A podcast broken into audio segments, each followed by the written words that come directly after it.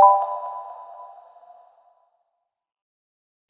a little update on our March 27th live recording of Latina to Latina. You did it. You sold out our early bird tickets. Thank you, thank you, thank you. There is still time to grab your regular tickets while they last. Again, the details. We are partnering with our friends at Poderistas to bring you a conversation with New York Times bestselling author Xochitl Gonzalez. It is happening at the William Vale in Brooklyn on March 27th. You can find the link to purchase tickets on our Instagram page at Latina to Latina or online at Alicia Menendez XO. I cannot wait to see you.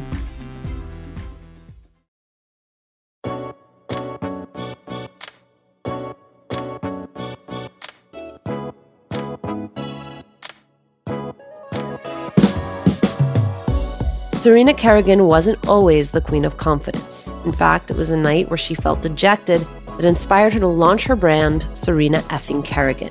We talk about the journey to confidence, parlaying her college made brand into an actual business, including her card game, Let's Effing Date, and how her mother's immigrant experience informs Serena's own appetite for risk. Now, that was the part of the conversation I was prepared for. What I did not anticipate is that Serena is at a crossroads. She's 29 years old, she's unpartnered, she's freezing her eggs, and wondering what it means for a person who preaches self love and self sufficiency to still want more.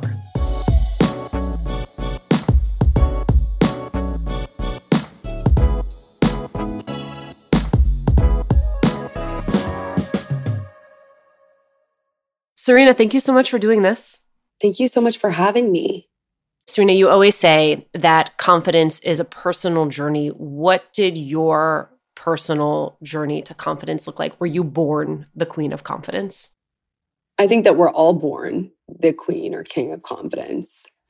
As we get older, our view of ourselves gets infected by a comment made by a relationship with a parent or a family member or friend, by not seeing ourselves presented in media, by societal expectations or limiting beliefs of who we are.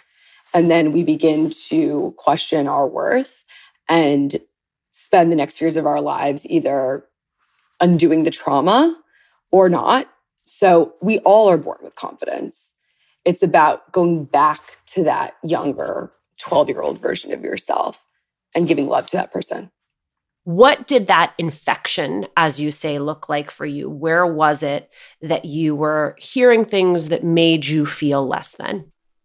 There was just family dynamics. And I think that everyone has those. I'm an only child. There's a lot of attention and pressure on me. And I think I took a lot of things really personally growing up.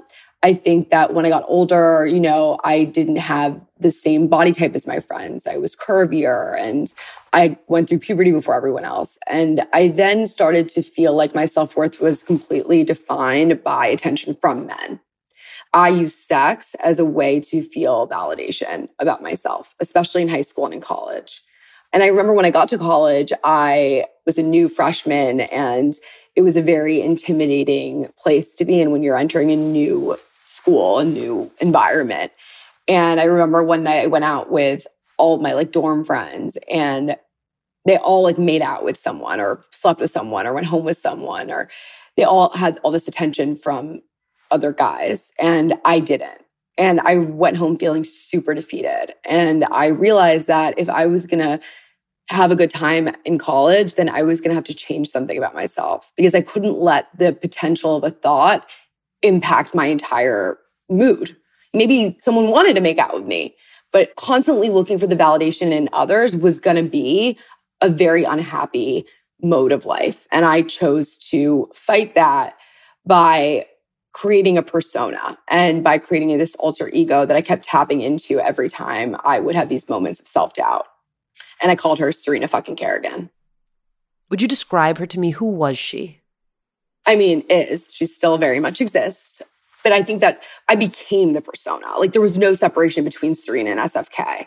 It wasn't like Beyonce, where she was Beyonce off stage and then on stage she was Sasha Fierce. It was more like Lady Gaga, who like when she won her the Oscar, she was billed as Lady Gaga. So she is Lady Gaga. That's how we all know her as. So there wasn't as much as a separation like Beyonce Sasha Fierce. Now I think there is, but I fully committed to the bit. Like I like told everyone I changed my middle name legally. That was 10 years ago. Like I didn't, wasn't really aware of why I was creating this character, what it was doing for me and how there was really a separation between me and the character. Now the character has let me be more vulnerable. Now the real test of confidence is how can you meet someone and not turn it on? Like how can you meet someone and just be comfortable being the soft version of yourself? And that is kind of now my next journey in confidence. I've heard you say that as you made the decision to pivot from a brand to a company that that just felt out of reach for you.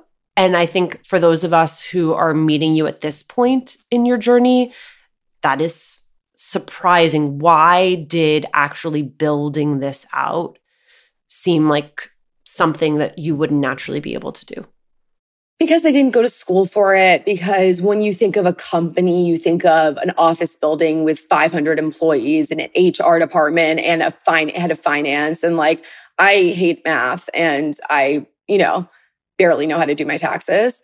I also didn't have that many people in my close network who did it, except for my one friend, and her name's Madison Utendahl. And she and I worked at Refinery 29 together for three and a half years. I worked there, and she had quit before me to start her company. And then I remember feeling really just I'm very ambitious. So I could see my future. And I felt like working at a company was holding me back. Like I was like, I don't want to answer to anyone. Like I want to make, if I want to do something, I want to just go do it. I don't want to wait for approval. So I spoke to her and my advice for anyone who wants to do something is like talk. It's all about communication. Like literally I just spoke, I went out to wine with her and I have a photo to this day that I send her every year because it was the conversation that gave me the confidence to leave and quit and do it. So you need someone to be like, no, no, I just did this and I'm going to show you the way. And she did. When my babies were going through their exploration stage, I had so much to worry about falling over, bumping heads. What did she just put in her mouth? The list was endless. But when they were in Pamper Swaddlers, I knew I never had to worry about a leaky diaper. Swaddlers are great for both baby and mommy. They keep your baby's skin healthy and dry with Pampers Breathe Free Liner, which wicks away wetness, allowing your baby's skin to breathe. Swaddlers have always given me peace of mind knowing that diaper rash and leaky diapers were not in our future. There's also the blowout barrier at the back waist to help prevent up to 100% of leaks, even blowouts. Pampers Swaddlers are dermatologist approved by the Skin Health Alliance, hypoallergenic and free of parabens and latex. Your baby deserves that. And they're available in a wide range of sizes from newborn to size 8, and now feature designs with the newest animal characters Shiloh the elephant and Freddie the duck. Having a diaper you can depend on is important, and it's why I have always loved Pampers, the number one pediatrician recommended brand. Download the Pampers Club app today to start earning rewards with every diapers and wipes purchase. Not to mention, get great parenting content with Pampers Club. Hi, Latina to Latina listeners. It's Brenda from Tamarindo Podcast. And if you love Latina to Latina, then we know that you're going to love Tamarindo Podcast. And if you're in the LA area and can't make it to the Latina to Latina live event, we'd like to invite you to our event on March 28th at 6:30 p.m. We're hosting Amigas Blossoming, a night of celebrating and cultivating blossoming friendships. This will be in Highland Park, and all the details to RSVP for free are at tamarindopodcast.com forward slash events. Hey, Red, what are you up to? Just making sure all the M&M's gifts are wrapped and the balls filled. Remember that one holiday party when we had no M&Ms? Oh boy, I still have nightmares. The cookies? Yeah, you used all the M&M's candies that were meant to decorate the party treats, to decorate snowmen. You did it again, didn't you? they do look cute though. Bringing cheer, M&M's for all fun kind. There's all the scaffolding, right? There's the accountant, there is the LLC, there is making sure that any IP is squared away. But then there's like the thing that you're doing. So, can you walk me through how you put together the thing so that there was some there there? that's another thing. I didn't go and like, I'm going to start a business. It was more like, I want to create. I saw that SFK was so monumental for me and my confidence. And I was like, I can monetize this. Like, I really, I it. I was following Mrs. Dow Jones at the time, who her entire brand is about financial literacy. And I felt like it was really niche and she just made a whole business out of it. And I was like, I can do this, but for confidence. But I didn't know what that exactly meant. So then the pandemic happens two weeks later after I quit my job. Perfect for me in terms of having to be really focused and sit in an apartment completely by myself for months, testing different ideas. Tell me, what did you test? So I was doing a lot of confidence coaching, like on Zoom. I coached 150 women in 2020, ranging ages from 14 to 60. I had like four Zooms a day. I mean, that was really, and then I did was doing branded content at the time, but that was really like my main thing. Then I felt like it was too insular. I wanted to give the wisdom to people. And I felt like if I could put it on TikTok and grow an audience that way, then I can find other ways to monetize.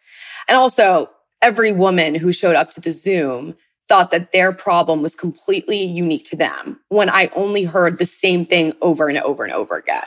So I was like, okay, we all have this problem instead of me individually talking to everyone about it, let me just make it more general and share it with the world. So I started going live every single day and talking to my followers because I literally was alone. I was single and I really tapped into this idea of what are single people supposed to do during this time? And then that really forayed into a dating show that I did for three seasons on Instagram Live that I was able to completely monetize for six figures through sponsorships. Bumble sponsored an entire month of episodes of me literally going on blind dates with men on live. And then from that, I started a card game business because I wanted to create something that were icebreakers. And I really just every time I would go on a date with one of these suitors, and I wrote down questions and questions, and then I turned it into three card games. So as you see, I didn't go in being like, I'm gonna start a company. This is my product. I need this logo and this. I just started with, this is what I like to do. People responded to it. I did it again. But I think that the idea of like having the perfect idea and then being able to make money off of it immediately is, it's just not realistic. And it also puts too much pressure on yourself. When I ask you about sort of the origins of your confidence journey, you take me back to a time in your late teens, early 20s, where you were going out into the world and a bad night was a night where you weren't being validated or getting attention from men. And that that becomes the genesis of your brand. And a lot of the brand is around dating, which I think for a lot of people is proximate to sex. And so I just wonder if there's a tension between trying to reject this notion of needing external validation for confidence, but then also anchoring the brand in the experience of dating. Absolutely, all the time. It's really funny you mentioned this because it's like I feel sometimes like I have to uphold this idea that you complete yourself and you don't need anyone and you're an independent single woman.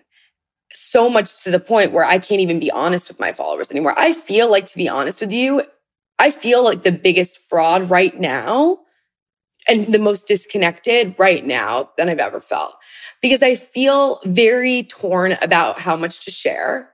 I think that the internet has gotten particularly ruthless in the past year, year and a half. Like I just noticed a shift. Hostility is a way to get likes. And I think that like that's not normal. Like half the things that I read, like I'm like, you would never say that to someone. But we all live for the TikTok comment section, right? Like if there's a video without the comments with it turned off, like it ruins the experience of the video. But as a result, like there's so much more hostility on the internet. I feel very torn because I do want a partner. I just froze my eggs. I'm 29. A lot of my friends are married, engaged, pregnant. And I wrestle between it's all going to work out. You just need yourself, focus on your work, focus on your life and what makes you happy. And like, I want a companion, I want a partner. And I'm not to say that like those can't live in the same plane, but it's difficult when you built an entire brand around like, just do you. I struggle with what is my place now on the internet. Like, I don't feel this hunger that I used to. I don't know. I just don't feel that hunger for creating endless content every single day, same message, same niche, same, but I'm kind of growing out of it. Which makes you the most interesting Serena effing Kerrigan that I have yet to meet. The decision to use effing in the branding Mm-hmm. Super cool attention getting. It captured the essence of what you were trying to do. It also made it a little complicated. Continues to. As you were working with partners. Yeah. Always. I mean, like every, every step, like you're not going to get into a sorority. No guy's going to want to date you. Don't put it on your resume. I did. I just, no brand is going to work with you. Like again and again and again. And I just go, the people that get it will. And the people that don't didn't take the time. And we don't, I don't need them in my life. I've worked with Plan B, which is pharma. I've worked with Nike. I've worked with the most major companies in the world. So if they can get behind it, then like it's just it's not my problem. Whether it's my managers or my parents, or there's always been the conversation of, should you just take it out? Like, wouldn't it be easier? And I go, no, because it's the brand, it's the integrity behind it. And I would rather stand for something than like be monotonous like everyone else. But it's ironic because I see other creators grow, grow, grow, grow, grow. And I like think, but I'm really making an impact. I'm really like, I got a DM this morning, like, you changed my life. Like, I'm really trying. I do, I have card games, I have live shows. I, I take marketing so seriously. Like, I really do believe like I'm a trailblazer. Why doesn't everyone else see that? Like, where is the following that I think should match the level of work that I put into my work? Hi, Latina to Latina listeners. It's Brenda from Tamarindo Podcast. And if you love Latina to Latina, then we know that you're going to love Tamarindo Podcast. And if you're in the LA area and can't make it to the Latina to Latina live event, we'd like to invite you to our event on March 28th at 6:30 p.m. We're hosting Amigas Blossoming, a night of celebrating and cultivating blossoming friendships. This will be in Highland Park, and all the details to RSVP for free are at tamarindopodcast.com forward slash events.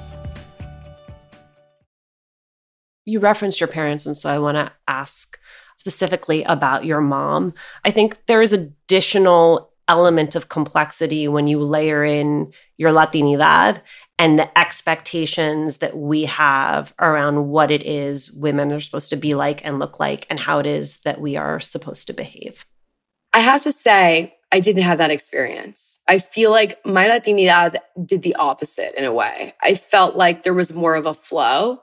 I always felt that. My mom literally immigrated here. She was a doctor in Argentina and she gave up being a doctor to pursue a career in television she already had. She did it. She did the work. She was ready. She did her residency. And then she literally left the next year and went back to school. She went to NYU Film School.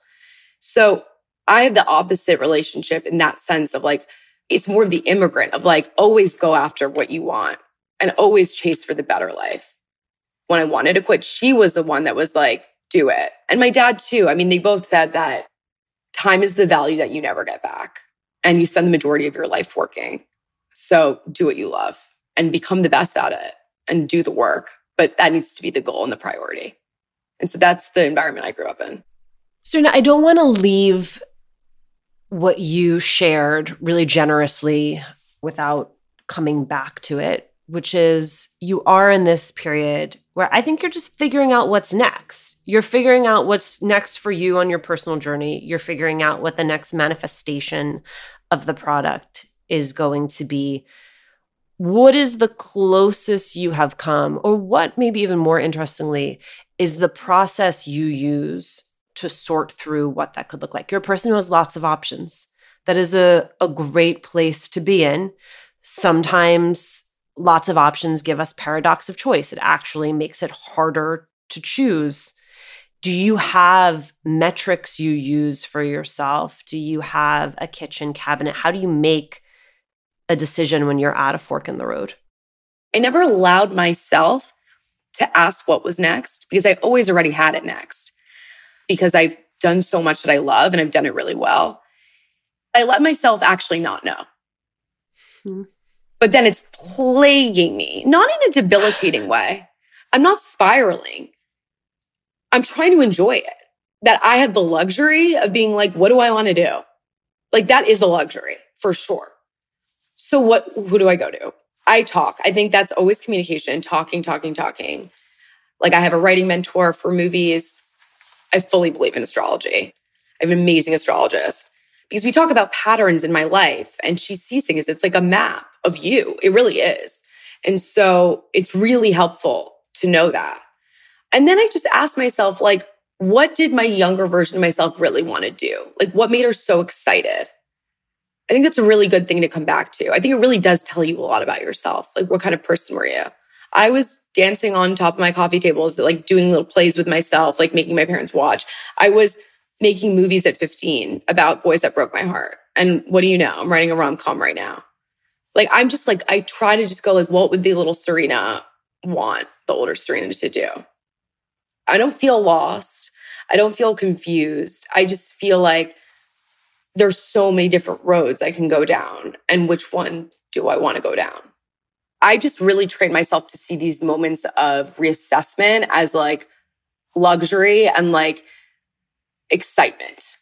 Like I'm a very positive person. So I don't, instead of being like, oh my God, I'm lost. Like, I don't know what I'm doing with my life. Like everyone has it all figured out. Like no one does. Every creator I talk to feels like they're not where they want to be. And maybe that's everyone in life, but I specifically see that with people on social media. And I think I understand why. I mean, like you're watching what everyone's doing. So if you're having a bad day and you're not feeling creative, well, there's a million other people that are. And then there's a metric literally tied to your name, a number that is gives you value. I mean, I can't. Like I personally, like I want to create art that has legacy and it doesn't exist for likes. That's really like what I want to do. Well, I'm going to be cheering for you as you do it. Serena, thank you so much for your time. Thank you so much for having me.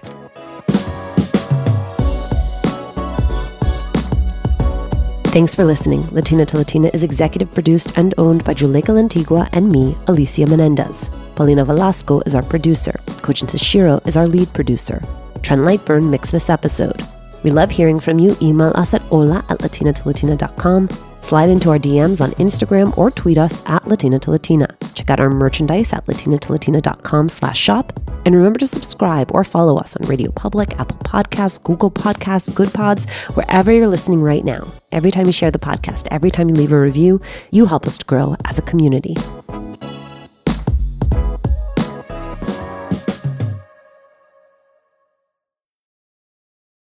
A little update on our March 27th live recording of Latina to Latina. You did it. You sold out our early bird tickets. Thank you, thank you, thank you. There is still time to grab your regular tickets while they last. Again, the details. We are partnering with our friends at Poderistas to bring you a conversation with New York Times bestselling author Xochitl Gonzalez. It is happening at the William Vale in Brooklyn on March 27th. You can find the link to purchase tickets on our Instagram page at Latina to Latina or online at Alicia Menendez XO.